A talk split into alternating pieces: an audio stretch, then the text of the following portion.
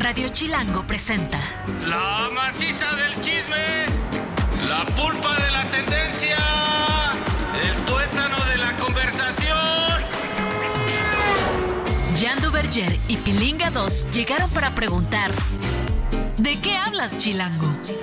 Mira ricos tamales oaxaqueños. ¿De qué hablas?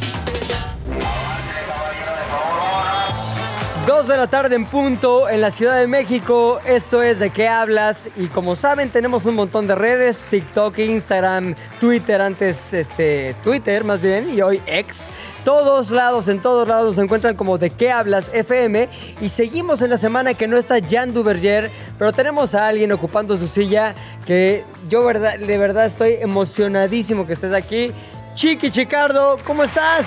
¿Qué pasa, mi Pepe? Tío, hasta que se nos ha hecho otra vez coincidir. Así es, Chiqui y yo ya tuvimos un programa de radio en algún tiempo, en, algún en una historia distante en el Ajá. tiempo, pero hoy la radio nos vuelve a unir y ya hoy en la silla de Jan Duvergier, que mira, es una silla que tiene su Lujazo, historia. luja- que tiene un cojín. Y, yo- y me he preguntado, lo primero que me he preguntado yo, ¿por qué tiene un cojín?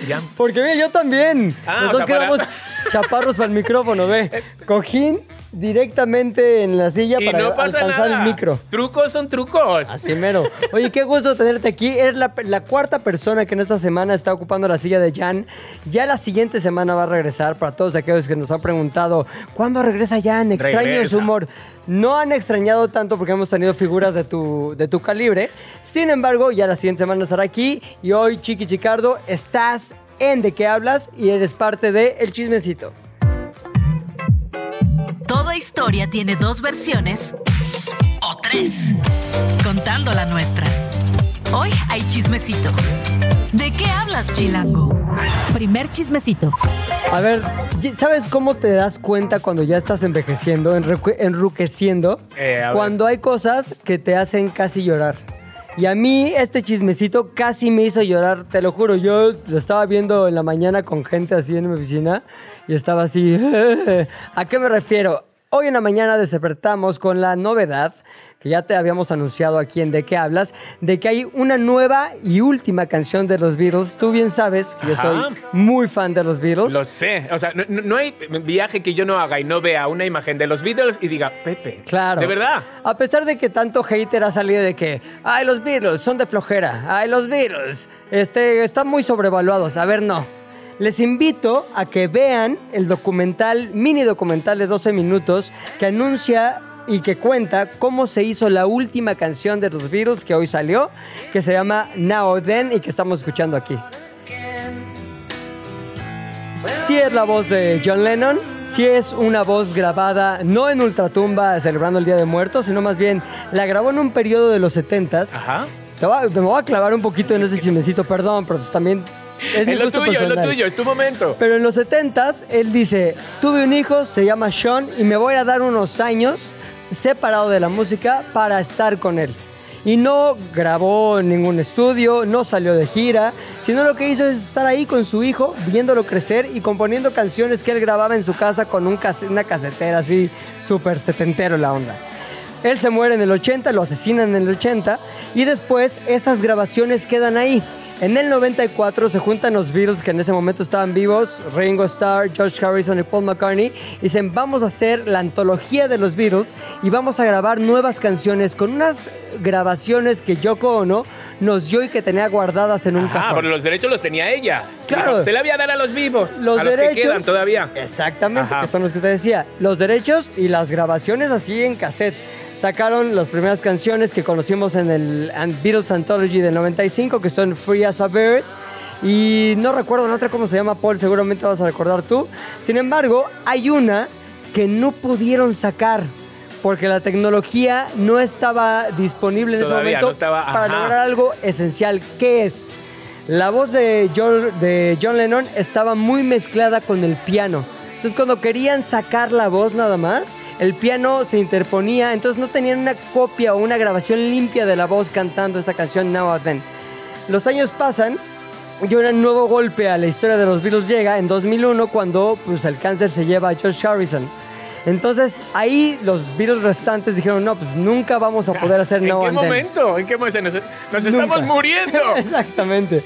Y entonces tuvo que pasar otros años más, imagínate, del 2001 al 2022, en el que Peter Jackson, el director Ajá. del Señor de los Anillos, pero también del documental Get Back de los Beatles, que salió el año pasado en la plataforma de Disney Plus, este dice, ya llegamos al momento en que la tecnología nos permite aislar la voz y esta es la voz de John Lennon. El momento en el que el, docu- en el, en el, que el documental de 12 minutos que cuenta ajá. esa historia, tú escuchas la voz limpia de John Lennon en esta canción de Now and Then, es así que dices, no puede ser. O sea, te hace... Se Pero sobre la todo para, chinita. para todos los que sois fan de los Ajá. Beatles, o sea, sí es algo muy grande realmente, Muy grande. porque pues sí, se, se están haciendo mayores, se van muriendo y vas viendo de cómo van a sacar una última canción. Y a día de hoy, el estreno fue ayer, ¿no? Ajá, se estrenó es. ayer, ya está en Spotify, ya está como número uno. Es En un poco down, la canción yo me imaginaba Sí. que iba a tener un poquito más de, digo, chico, dame Claro, un poquito de claro. vida. Pero está divina. O sea, es Me los encantó. Beatles, los Beatles, vamos, a, a tope. Y ahora, en el momento en el que este, ya logran hacer eso, pues dice eh, Paul McCartney, ok, ¿qué hace falta?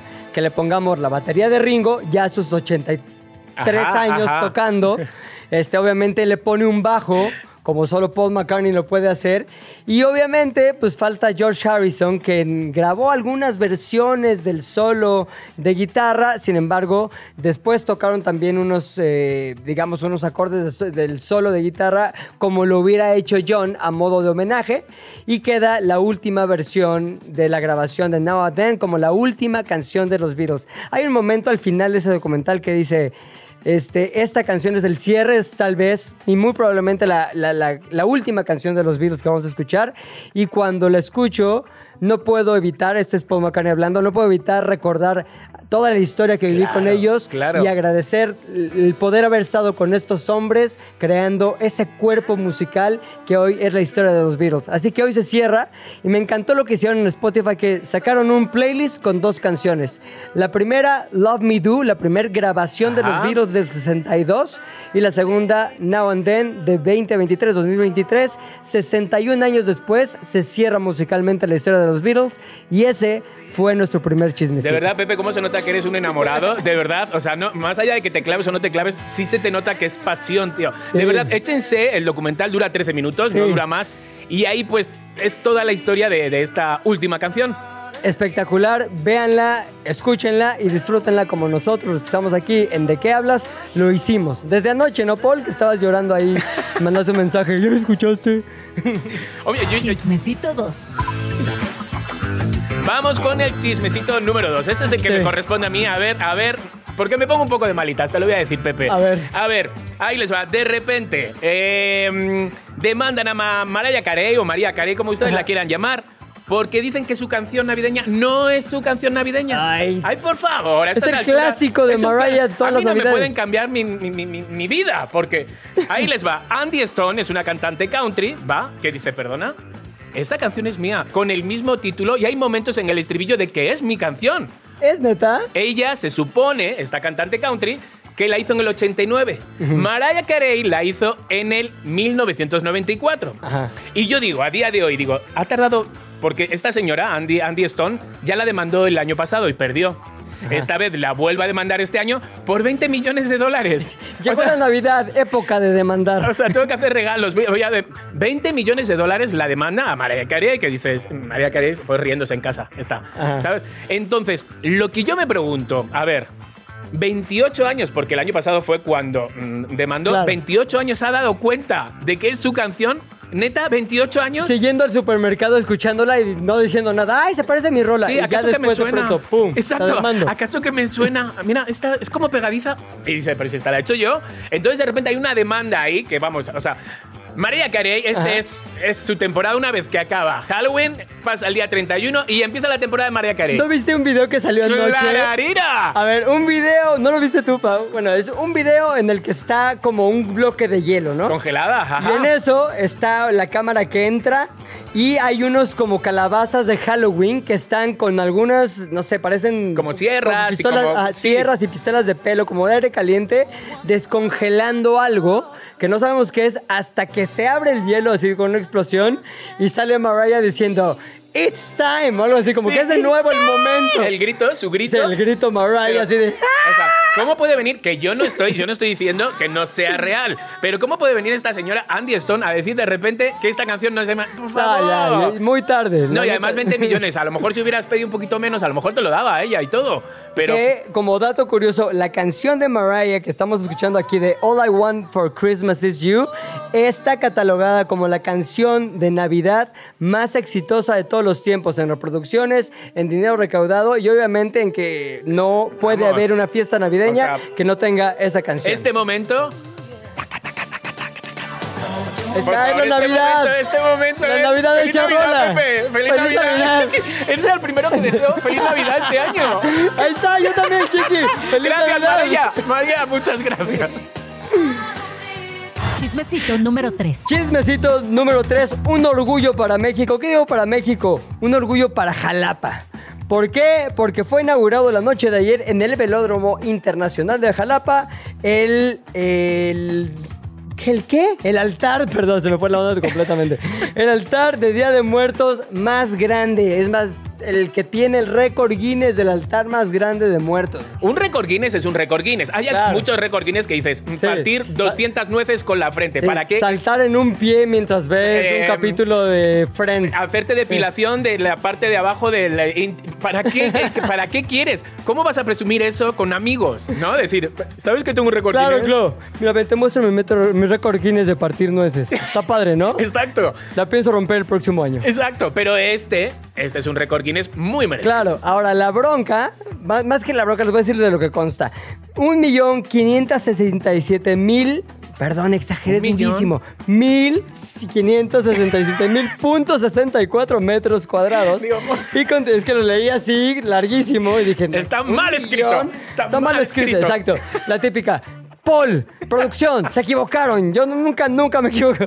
No, metros cuadrados y contiene elementos como agua, sal, copal y obviamente flor de cempasúchil. Ajá, claro. Este, hay un audio que nos va a poner nuestro querido productor Paul acerca de lo que dice la adjudicada con el récord Guinness, Susana Reyes. La grandeza de este altar radica en la profundidad de nuestras tradiciones. Hoy, Guinness World Records certifica que la cifra final para el área de este altar es de 1567.60. ¡Todo Jalapa! ¡No es un millón! Que Ustedes han logrado el título de récord por el altar de Día de Muertos más grande del mundo.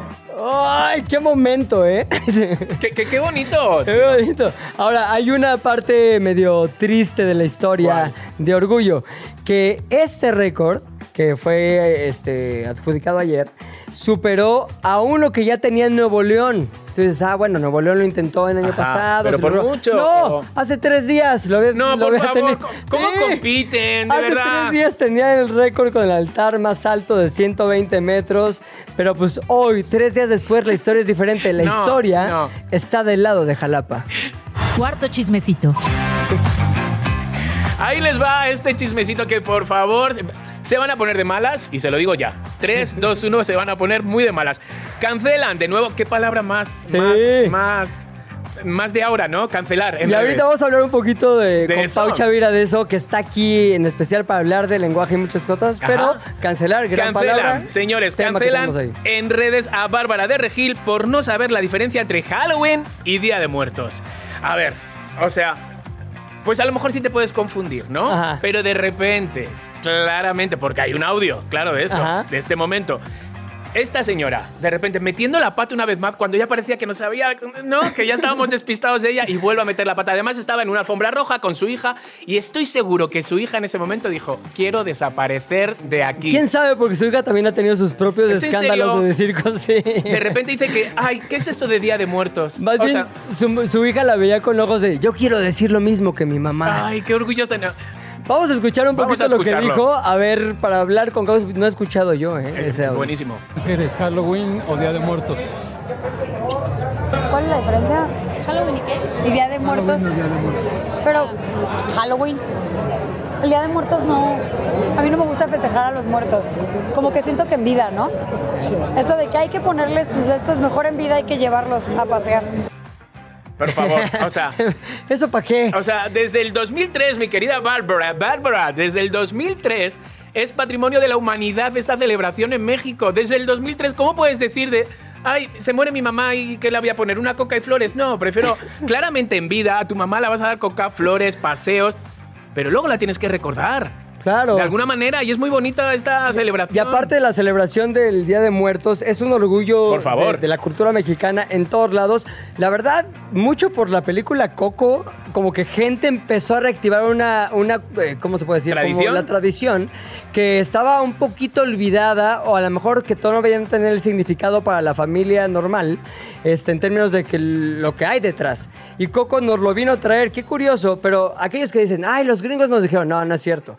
Aquellos que hicieron la película Coco se fueron a Oaxaca, Ajá. este, eh, estudiaron profundamente lo que hay a nivel cultural respecto a la tradición de Día de Muertos y también hicieron un estudio minucioso de la representación, por ejemplo, de los alebrijes o de los altares para poderla llevar a cabo en la película o para ponerla en la película.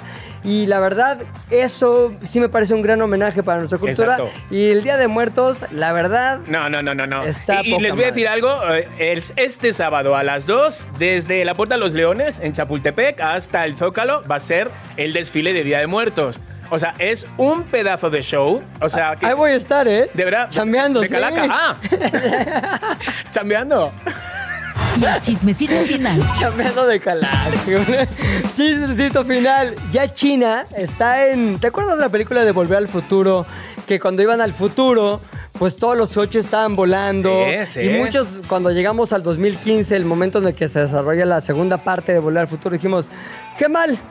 No hay este, No ha paseadores de pasado nada. pe- Sí, no hay pasado nada. No hay paseadores de perros este, virtuales. Los coches no vuelan. Nada, pues, imaginaron más de lo que llegamos a tener. Pues ahorita en China ya estamos en el futuro, por lo menos estamos en el pasado de Volver al Futuro de 2015, porque se han aprobado oficialmente los taxis aéreos autónomos eléctricos. Hazme el Se- favor. Se llaman e-hang. ¿Qué es? Como, como los coches que te llevan Que significa solitos. suerte. Sí, No, no, no. Significa testamento. no, básicamente es como un coche que te transporta solito sin chofer, pero volando. Ajá. Tú te subes, voy a Hong Kong. Entonces ya te subes ahí y llegas directamente a Hong Kong y ahí te estacionas solito, pagas a través de tu tarjeta y todo bien. Ahora, tiene la capacidad de transportar a dos pasajeros. Sí, bien. Alcanza velocidades de hasta 130 kilómetros por hora. Que para pero- ir solos, pero sin tráfico. Entonces es Exactamente. como, ah, hay tráfico en esta, me voy sobre el Cuernavaca, edificio, pum. pum. me voy sobre la calle, pum, me voy sobre el periférico.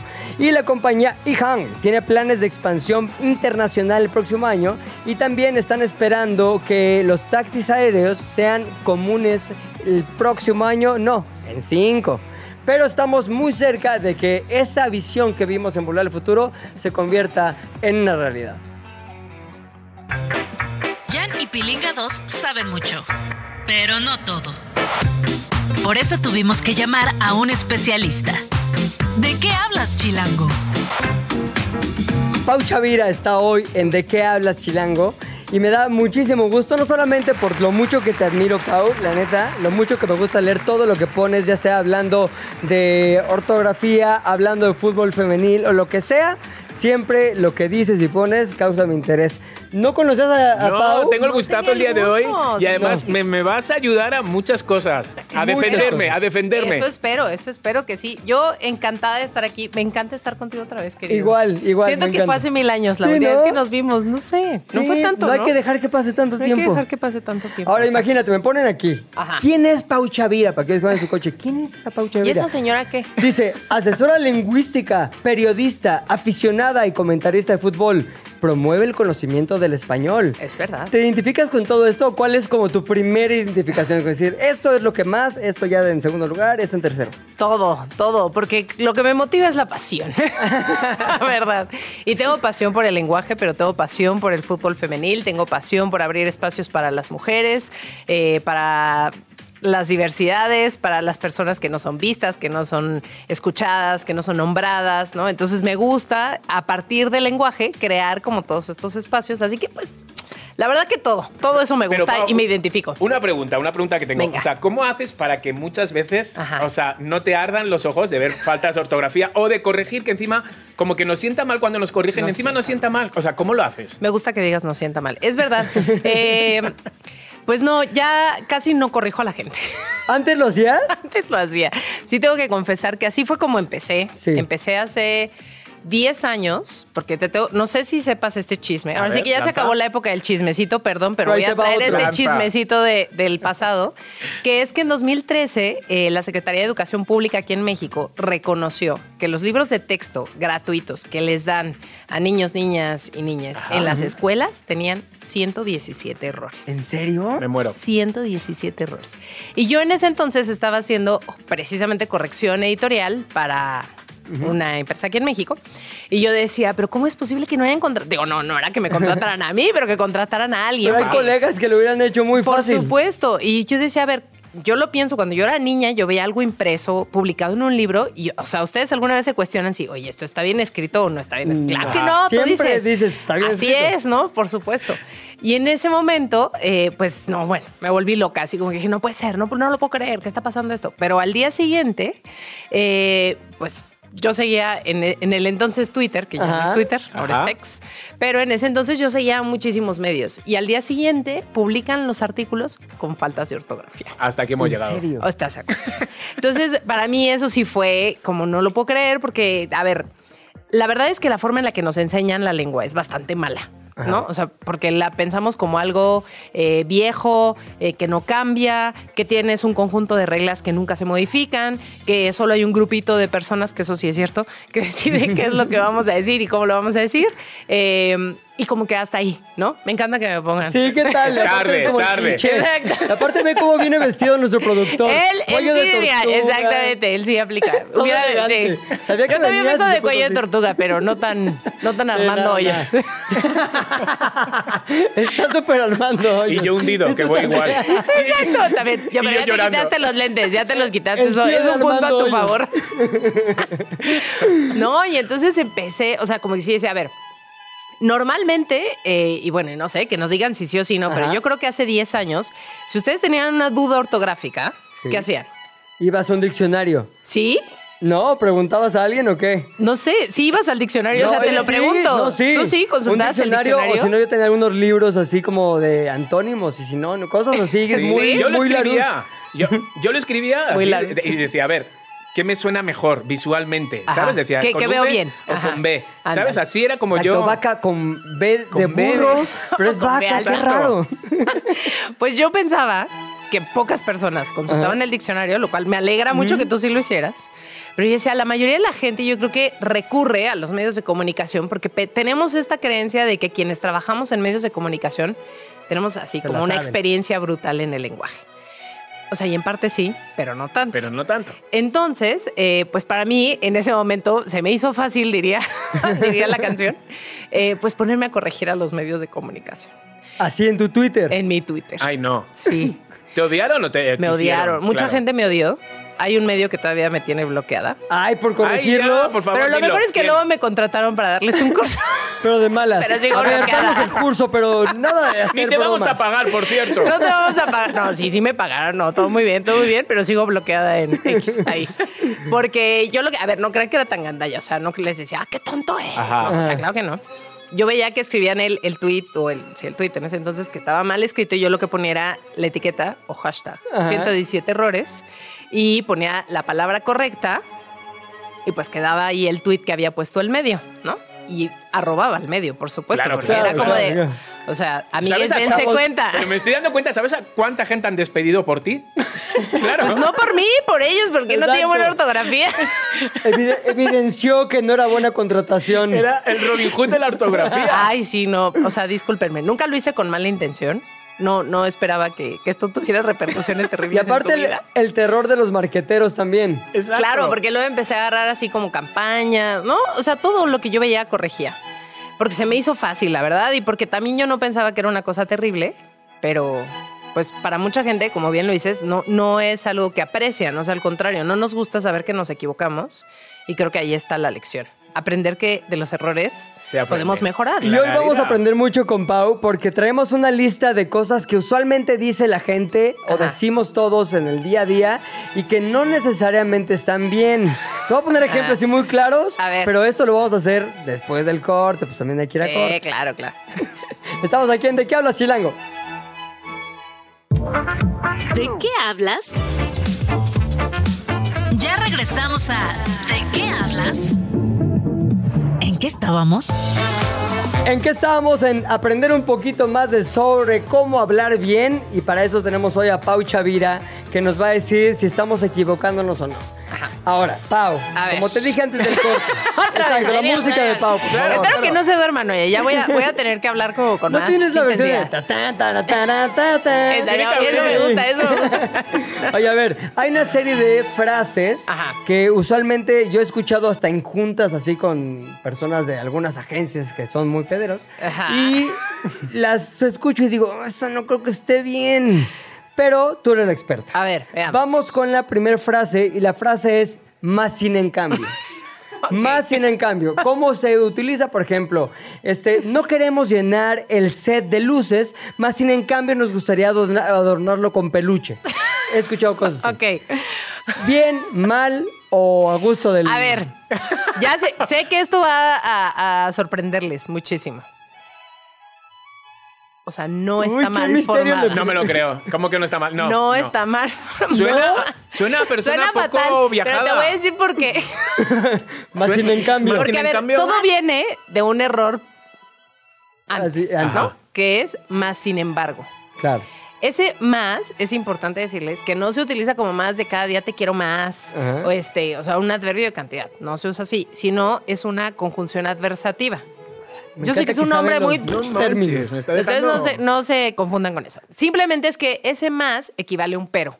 Ajá. Cuando equivale a un pero, ese más no lleva acento. No lleva acento. Ajá. Entonces, primero, de entrada, tendrían que escribirlo más sin acento.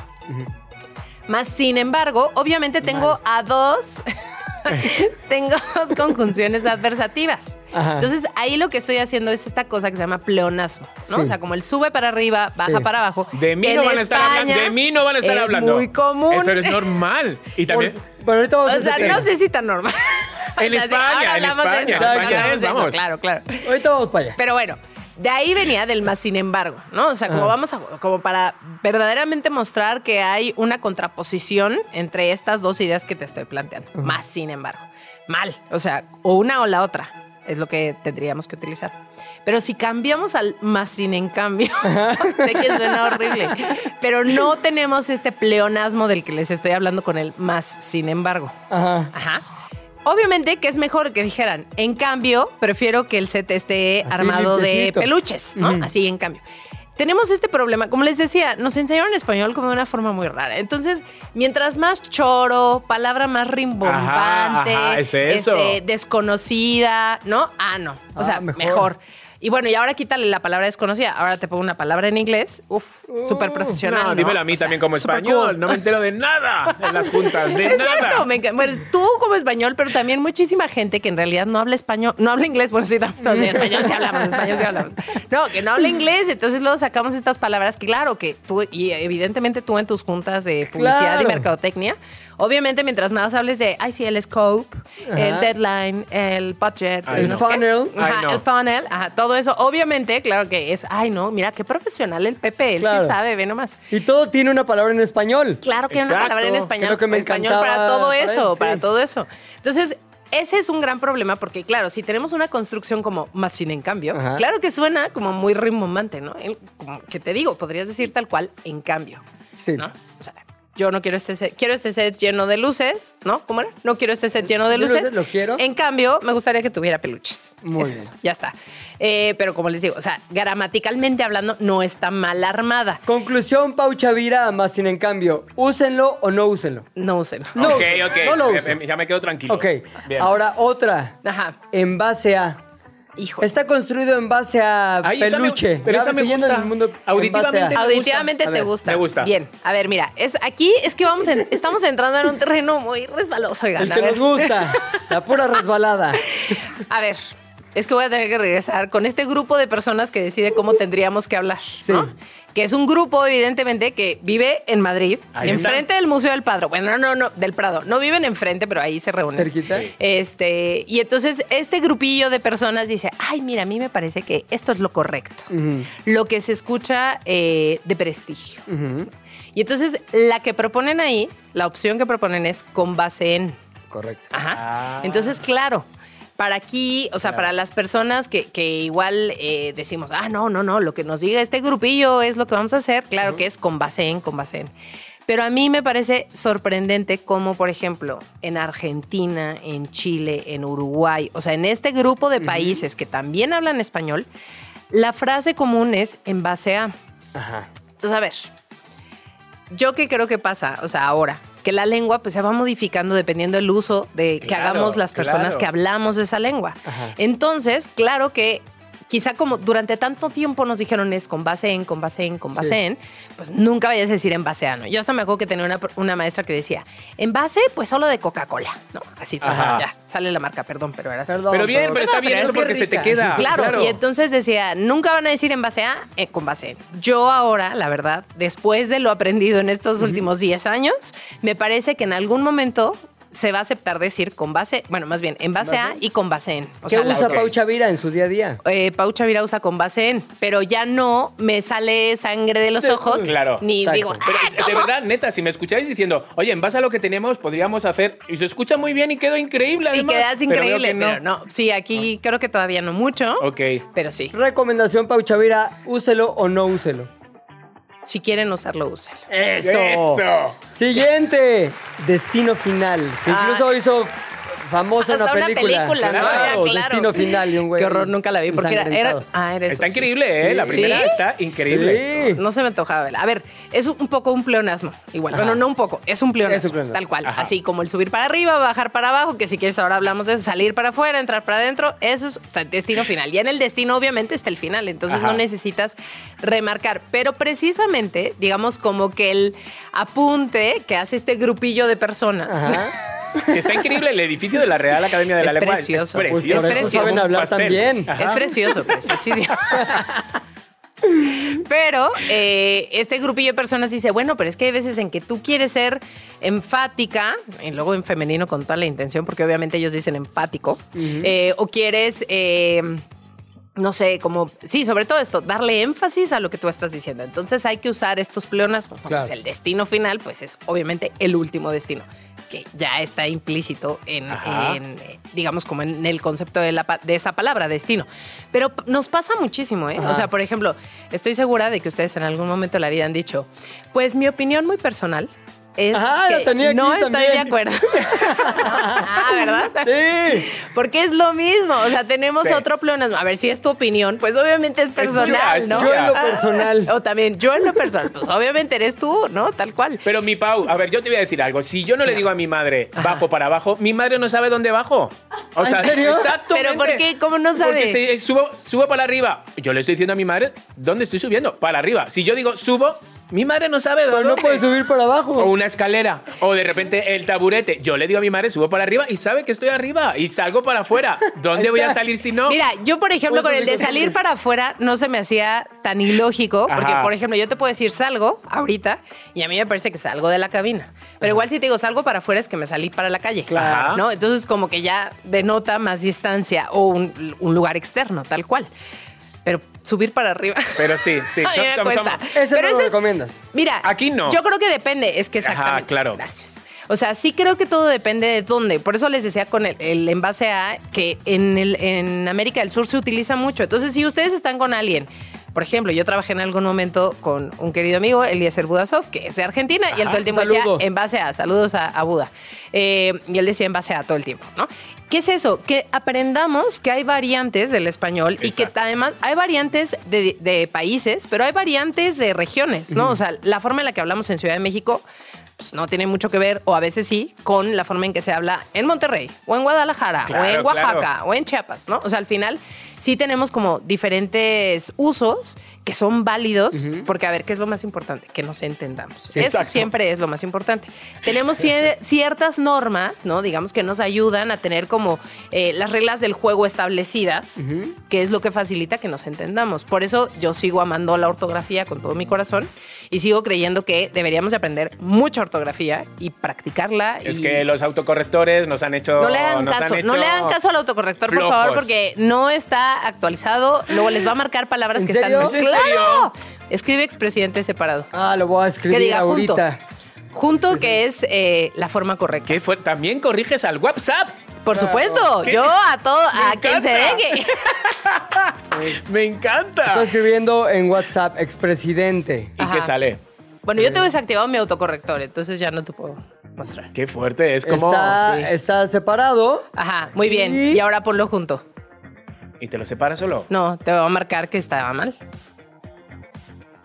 A mí no. ¿Qué fue? Está Muy bien. Lo acaban de actualizar. No creo. A ver, es que no sé, yo tengo A ver. desactualizado el, el Es que yo no tengo el autocorrector español.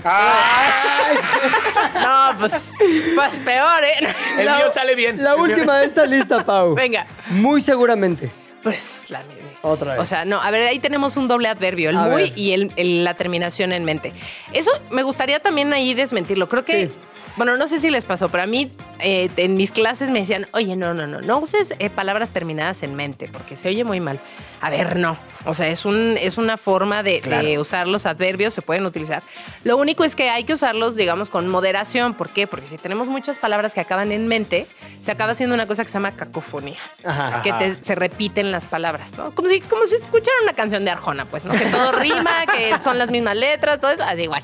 Entonces, solo hay que estar pendientes de que no tengamos esas cacofonías, eh, pero ustedes pueden utilizar las palabras terminadas en mente cuando quieran, no es que sea incorrecto, ay, que qué poca calidad de tu texto, de tu frase o lo que sea, no, nada de eso. Eh, si ya tienes estos, o sea, no es necesario que pongas el muy seguramente, seguramente. pero volvemos al, a- al- al punto, que es el de si quieres marcar el énfasis en algo, pues puedes utilizar el muy seguramente. Ahora, yo veo, detecto que eres muy abierta en posibilidad y dejas que aquel que habla hable como quiera. Sí. Un poco y dices, vamos, estos Ajá. son los, los peligros. Pero, ¿cuáles son las cosas que de plano si no, tú no aceptas y no aceptarás jamás? Habemos. Habemos muchas personas interesadas, ¿no? Eso no. A lo mejor están hablando un poco en latín. No, que claro, no, No. están hablando en A latín, explica por qué está mal. Explica por qué está mal.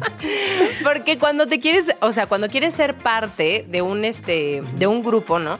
Eh, precisamente, como ya lo decías, por influencia del latín, como que mucha gente dice, ah, pues sabemos papam, que esa es la locución latina de que ya ajá. tenemos un papa. Bueno, pues dijeron, ah, pues sabemos, por supuesto que sabemos, ¿no? Y somos parte de este grupo. No, cuando queremos ser parte de un grupo es tal cual. Somos, eh, somos de las personas que pensamos que no estamos de acuerdo con esto. O, eh, no sé, eh, ¿qué- ¿en qué otro caso lo podríamos utilizar? Como, eh, Como- hemos, me parece que también en hemos, pero estoy pensando en algún ejemplo que les pueda dar en donde incluyamos, o sea, me incluye Digo, no es exactamente la misma, pero por ejemplo, hubieron muchos desastres. ¡Ah! está mal. Gracias, querido, Ok. gracias. Porque Ese ese está es mal, espérate, espérate, es que estoy- Claro. espera. Hu- Hubieron un mon- Ah, muchos sí, sí, no, está mal, está ¿Por mal. qué? ¿Cómo lo dirías bien entonces? Hubo. Hubo. Hubo, Ah, tal cual. Sí, claro. muy Es bien. que vivo casi al lado de la Real Academia de la Ahí, Lengua. ya te Ahí veo, ya ma- te vivía veo. Madrid, vivía. ¿Ya ves? Allá al ladito, ahí estabas. A ver, explícanos por qué está mal, ¿por qué porque está es muy mal? común también. Es súper común porque ahí lo que tenemos es una oración impersonal que Ajá. no tiene sujeto. Entonces, que ahora dijiste, hubieron muchos desastres. La mayoría de las personas piensa que ese muchos desastres es el sujeto. Ah. Y por lo tanto el verbo lo tendrías que concordar en plural, ¿no? Muchos Sí. desastres con hubieron. Pero no es el sujeto, es el objeto directo. Yo sé que ya esto es como si yo les esté Madre hablando primero de hacía- primaria. Hacía que yo no oía objeto directo. o sea, programación profunda. No manches, eso, Sí. la neurona Es que me queda vuelvan. está. Exacto, para que vuelvan a su infancia, sí, para que digan, ah, claro, primero de primaria mi mister, E". ah, saludos a mi mister, E, que el otro día me escribió Ah, mi Mister E. Pero, por ejemplo, ahí lo que tienes es el objeto directo. ¿Cómo sabes? Porque no es que este, no, piensen que siempre para tener el sujeto es alguien que realiza la acción o algo que realiza la acción. En este caso, pues los desastres, los muchos desastres, no es algo que desarrollan esa acción que es a ver. Ajá. Eh, entonces, en ese caso, ¿cómo pueden saber que es el objeto directo? Acuérdense que siempre se respondía a la pregunta de qué y el verbo. Entonces, Ajá. en este caso, ¿qué hubo? Pues muchos desastres. Y entonces, en ese caso, no tenemos un sujeto. Por eso tiene que ser, o sea, hubo muchos desastres, hubo tormentas, hubo manifestaciones, ¿no? Claro, o sea, en todos esos casos es en singular. Ok, yo, yo te tengo uno, Pau. No me puedo A ir ver. aquí, por favor, Pepe, porque. No, este- no, adelante. O sea, sabemos, coincidimos No en es amigos. coincidencia que esté aquí No, Pau y no. tú. A eso me refería. Los amigos que tenemos son muy bullying y están deseando que meter la pata en algo. A ver, por favor, está bien dicho. ¡A por ellos! ¡Vamos a por ellos! Está muy bien dicho Ajá, en España. hello. En España. Que no, oye, lo he estado mirando, lo busqué. Pero claro, pero es que en España ese es un uso común y está muy bien. Ajá. Entonces, A por a ver, ellos. ¿qué es importante? Que si tienes aquí amigues mexicanes que están diciendo, ah, no, no puedes decir a por ellos, ah, claro que lo puedes decir. Porque te entendemos Sí, perfectamente. claro, pero es Sí. como, dilo otra vez, dilo otra vez. Y es como, chico, dejarme en paz, llevo aquí Exacto. 10 Dilo años. tuyo, Pues ya. así Dilo lo digo ya, es lo mío. Exacto, es lo tuyo, no te venga. Entonces creo que es, es lo que les decía. Hay que entender que hay diferentes usos y que a lo mejor no es la forma en la que usamos aquí en México, pero ese. Ahí tenemos dos eh, preposiciones Ajá. que en español de México es bastante Ajá. infrecuente que tengamos, por ejemplo, estas dos, eh, dos este, preposiciones seguidas. Entonces, aquí en México obviamente decimos vamos por ellos, pero en España es súper común decir vamos a por ello. A por ellos. Qué fuerte que todos no sabemos las preposiciones, ¿no? Claro. Que, Sí. que te- lo de como que te la aprendes. Ah, el- ante, ah, bajo, cabe, con- Contra de, desde Contra en entre hacia Hacia hasta para, por, sin, según, sin, so, sobre y tras. ¿Cuándo has usado so en tu vida? ¿Sobre? Tampoco. So. No, No, sobre ¿tú- sí. tú lo usas? So, So. so, pena de no sé No, qué. no, No, ya. jamás, nunca. So, al caballo. Oye, pero además ahora hay que agregarles algunas preposiciones que se añadieron a esa lista. A ver, ¿cuáles son? Una que usamos muchísimo. ¿Qué? Vía. Vía. Vía. O sea, Ah, por ya, ejemplo, vía. este artículo eh, sobre, no sé, sobre lo que usted, sobre la nueva canción de los Beatles. Sí. Vía The New York Times. Ah, Ah, claro. claro, Esa es claro. una preposición. Durante es una preposición. Durante, sí. Ajá. Esas son nuevas, son frescas. Ajá, son, son nuevas, son nuevitas. Durante, durante, vía. Ay, ahora se me olvida la Fíjate, tercera. tienes lo último en tu programa, Pepe. O sea, la última de los Beatles, las últimas en preposiciones, no estamos súper in. Yo tengo Estamos con todo. una duda muy, muy grande también. Recuerdo la canción de Mecano que dice, tú contestaste es que no. ¿Y? Claro. Que, a ver, no es muy criticado aquí en México de que le pongas una S al Ajá. final de ciertas cosas. ¿Qué dijiste? ¿Qué comiste? Ajá. Y Mecano, ¿está bien? ¿Está mal? A ver, ¿qué pasó con eso? ¿Está aceptado? Bueno, no a ver, aceptado? también hay cantantes que se equivocan. ¿eh? A ver, a mí Ay, pero Mecano, a grabado, mí sí. Mecano un me productor lo- que le dijera, hey, dijiste, dijiste. Ah, dijiste, dijiste. dijiste. No, pero ¿sabéis que la- las S, o sea, mi madre es cerca de Andalucía, que Ajá. se habla. Entonces, la manera de, de- meten patadas al diccionario, Ajá. ¿sabes? Como metiendo la S al final, eh, fuiste, eh, comiste, ¿sabes? Eh, escuchaste, contestaste y, y lo haces como medio normal. A la hora de estar delante de un micro, de una televisión, esa S no puede sonar en- de ninguna, De manera. ninguna manera. Entonces, Tú lo ¿qué has ha- usado a veces. Sí, lo- lo- yo hablo Pero con mi con madre y amigos. hablo con. Sí, Ajá. sí, sí, yo con vosotros. Ahora, Pero cuando está en el micrófono, no. no, No. por eso Ana Torroja, Cari. Esa S, se te fue. Cari, se te fue un Se poco.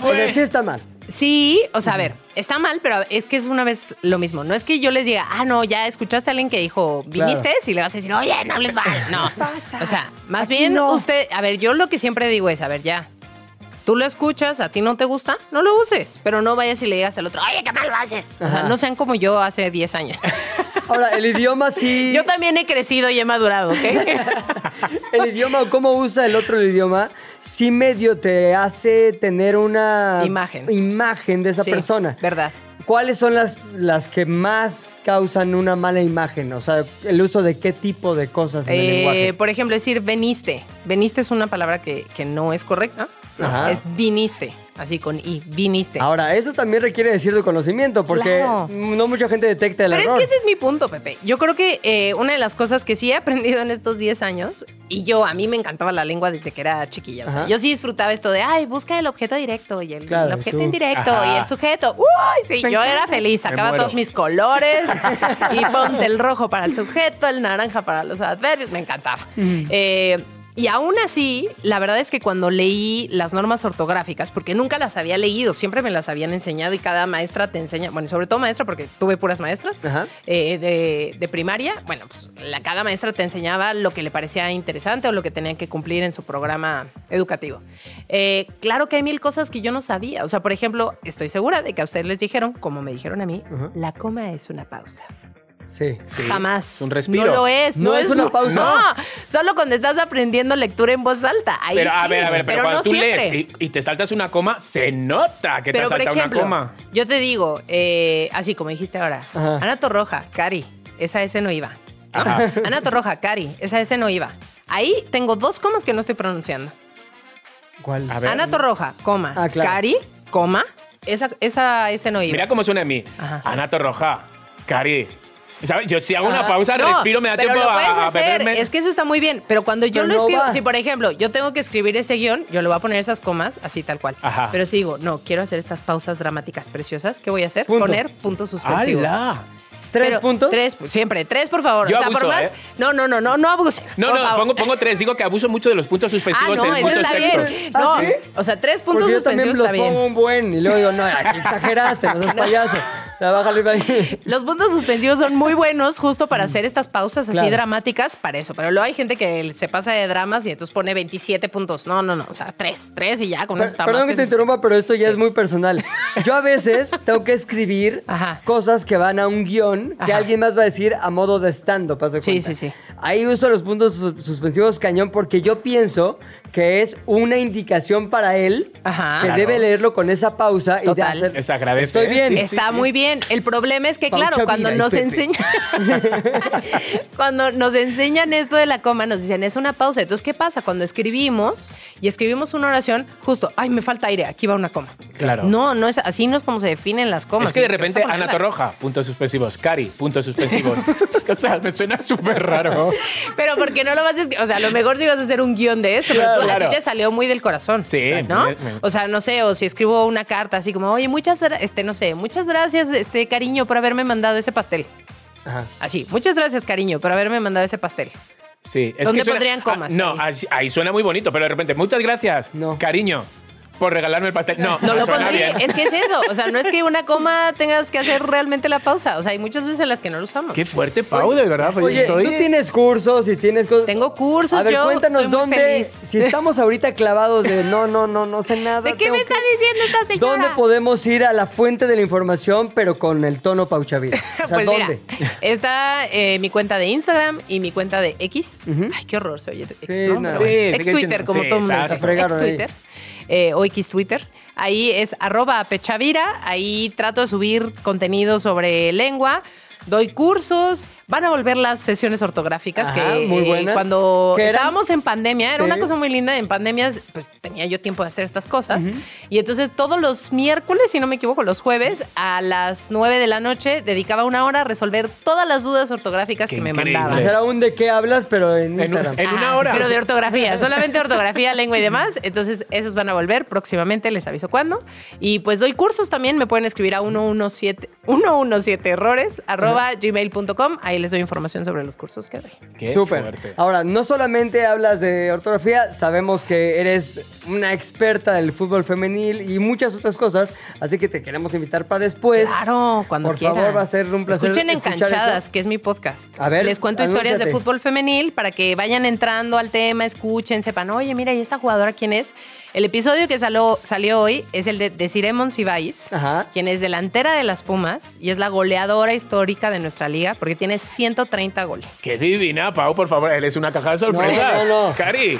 Oye, o sea, te voy a decir otra cosa. Creo que sí necesitamos echa- aventarnos una plática respecto a cómo debemos ser mucho más conscientes de cómo hablamos. Por ejemplo, ahorita, Ajá. es la delantera de las Pumas. Sí. Yo hubiera dicho normal, sin Ajá. pensarlo, delantera de los Pumas. ajá. Y el que lo hayas dicho así fue una, in- una indicación, así, una campanita de, a ver, hay muchas cosas que tenemos que analizar a partir de cómo Total. se debe hablar correctamente hoy en día. Así es. ¿Estás de acuerdo? Así Y a mí lo que me causa mucho estrés de ya sea mandarle un mensaje a Pau, lo que sea es que lo estaré escribiendo bien. No ¿Qué estará manches. pensando? Pero ¿cuándo te he corregido algo? Tú dime. Nunca, nunca, Mira. pero eso no es, vamos, eso no, no, ex- no Yo lo tengo claro ahora. que Cada, mal. cada vez que dude voy a poner tres puntos suspensivos. Por favor, Y siempre, ya, está. sabes, ya con eso, porque además puntos suspensivos nos sirven para pausas, duda y para, para esas frases que no completamos. Ajá, Así como ya sabes, árbol que crece torcido, puntos suspensivos. Y ya, todo el mundo está completando con su Amo, cabeza. amo. Ahora vamos a la última sección que quiero que te quedes, evidentemente, güey. Entonces, bueno, no, no te vas a ir. Tú no Este, tienes la opción, que eres. Esto se llama la ruleta rompehielos. Actívese en caso de incomodidad. Momento incómodo. Rompehielos. Momento incómodo, llegas a una boda, este, te sientes a la mesa y hay cinco personas que no conoces. Necesitas un tema para romper el hielo. Aquí eh, diseñamos la ruleta rompehielos que nos dice un tema y tenemos que desarrollar como lo haríamos si estuviéramos en esa situación incómoda. Amo. Un elevador, Amo. etcétera, ¿no? Entonces, vamos a girar la ruleta de manera virtual para que caiga en...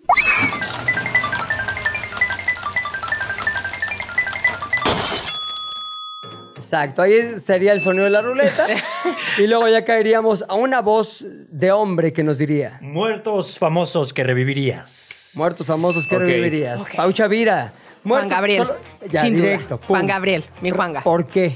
Porque Juanga ha escrito las mejores canciones que han marcado mi historia, gracias a mi mamá, porque mi mamá nos ponía Juanga desde que teníamos, o sea, no teníamos ni idea de que estábamos cantando ya estábamos cantando Juan Gabriel, y porque me dolió que, que muriera. Me parece que es uno de los artistas mexicanos que, que, que, pues no sé, que, que definen mucho que eres de México, ¿no? O sea, si tú vas a otro país y te pongo querida, la gente sabe que eres de México, Ajá, ¿no? Y total. te emocionas, no sé. Total. Ah, bueno, ojalá. A ver tú. Yo, por favor, a- que está todavía calentito a nuestro Chandler. O sea, que todavía no se lo han comido los gusanitos. Todavía podemos hacer un apaño con él. Exacto. ¿Sabes? Este muerto está muy vivo. Podría. Pero yo siento que jo, se nos ha ido parte de nuestra. O sea, quiero decir, o sea, de, de ver una serie, de Ajá. ver un personaje, de ver una pata de una mesa. Es decir, sin esa pata, esa mesa. Está coja, está coja. Entonces, Chandler, Sí, bienvenido. total. Pero dejó algo inconcluso, o sea, quiero que vuelva a la vida para... Cari, un reencuentro otra vez cuando tengan 60 años. Un- un- Ya, otro reencuentro. En dos meses. Y que digamos, qué mayores están ya. Y En dos nosotros no. meses total. Ay, nosotras igual. Perfecto. Yo eh, creo que, después de mucho pensarlo, porque también hubiera dicho John Lennon, creo que García Márquez, te voy a decir por qué. A ver. Escribió su último libro de Vivir para contarla, que era su autobiografía, y se quedó buenísima. Y ahí va a haber una segunda, un segundo tomo, el final de la historia, Ajá. y ya no la alcanzó Pero a ¿cuánto le quedaba de vida? No, pues ya no le quedaba mucho. Que a lo mejor ni, da- ni daba para tres páginas más. No, no, de vida sí, porque se queda justo en el Ah. momento en el que le propone matrimonio a su esposa, que fue su esposa así durante décadas. Obvio, y que gracias a ella en gran parte también es quien fue. Claro, entonces Total, esa, total, historia, a esa historia quería justamente escucharla o más bien leerla y ya no pudo, entonces nada más que reviva, a ver lo que, Que me acabe el chisme y entonces chisme ya. y ya. Todos esta noche poniendo en el altar a, a- a los tres que hemos Exacto. dicho. Hazme el milagrito, Hazme el calabaza. milagrito, qué ridículo. Siguiente vuelta de ruleta. A ver. Qué bonita la ruleta, ¿verdad? Sí. Pan de muerto contra la rosca de reyes. Pum. Pau Chavira. O sea, ¿por qué contra? Es que aquí es No. un versus. Es un versus. ¿A fuerza? O pan de muerto. O sea, ¿no, puede- ¿no puedo hacer las dos? No, una va a desaparecer. Ya sea la rosca o el pan de muerto. ¿A cuál echas así al olvido? El pan de muerto. ¿Muere pan de muerto? Prefiero qué? la rosca. Es que me gusta mucho la rosca de Reyes. Mucho, mucho, mucho. Me encanta. Entonces sí, soy... Creo que sí soy de ese equipo, de la ¿Sí? rosca de Reyes, sí. A ver, chiqui. Me voy a rosca de reyes, chicos. Es que pan de muerto puedes comer en enero, febrero. Ya son muy pesados con el pan de muerto. Tengo un empacho. O sea, la verdad. O sea, Creo que aquí coincidimos todos también. ¿En serio? Sí, el pan de muerto, ¿qué? Como Ya. que no trae nada. La- ahí te va. Ahí te va mi argumento. Ahí te va mi argumento Ajá. en pro de la, de la rosca de Reyes. A ver. Uno, tiene los pedacitos ahí de eh, acitrón. o ajá. lo que le No, a pongan. pongan. citrón ya la no, ya no frutita. puedes comer a citrón. Bueno, pues las cosas que parecen Ajá. acitrón. Como ate, ate más bien. Ponen el como ate, ate. ajá. Tiene como emoción, emoción. El muñeco. Higo. paladar, A mí, me encanta, a mí me encanta el higo. A El mucha higo. gente le choca, a mí me Ahí encanta está. el higo. Hay Ajá. cosas que vas deseando y teniendo. Y luego es como muy lúdica porque tienes la onda del muñeco. Claro, y Cosa lo- que no es como que te sale un cachito de muerto y digas, ¿de quién es? Afortunadamente, que, No. que no. Totalmente a favor. Entonces, ya quedamos. ¿De qué hablas? Dice que quien tiene que morir es el pan de muerto. Lo siento, es temporada. Y quien queda viva, la rosca de reyes que próximamente disfrutaremos. Señores, acabó este programa. Chiqui, Pau Chavira. Les agradezco haber estado aquí y seguramente mucha gente nos va a decir que, se ve- que vengan más seguido. Así pasará. Agradecemos, Pau. No, gracias a ustedes, me encantó estar aquí. Gracias. Muchísimas gracias, un lujo. Será un lujo. chiqui, no Fíjate, chiqui. y ya nos conocemos encima. Y todo lo que he aprendido, ni Marta de baile me ha enseñado tanto. la verdad. Nos escuchamos mañana. Esto fue ¿De qué hablas? Chilango. Se terminó la plática por hoy, pero nos escuchamos mañana, a la misma hora. ¿De qué hablas, Chilango?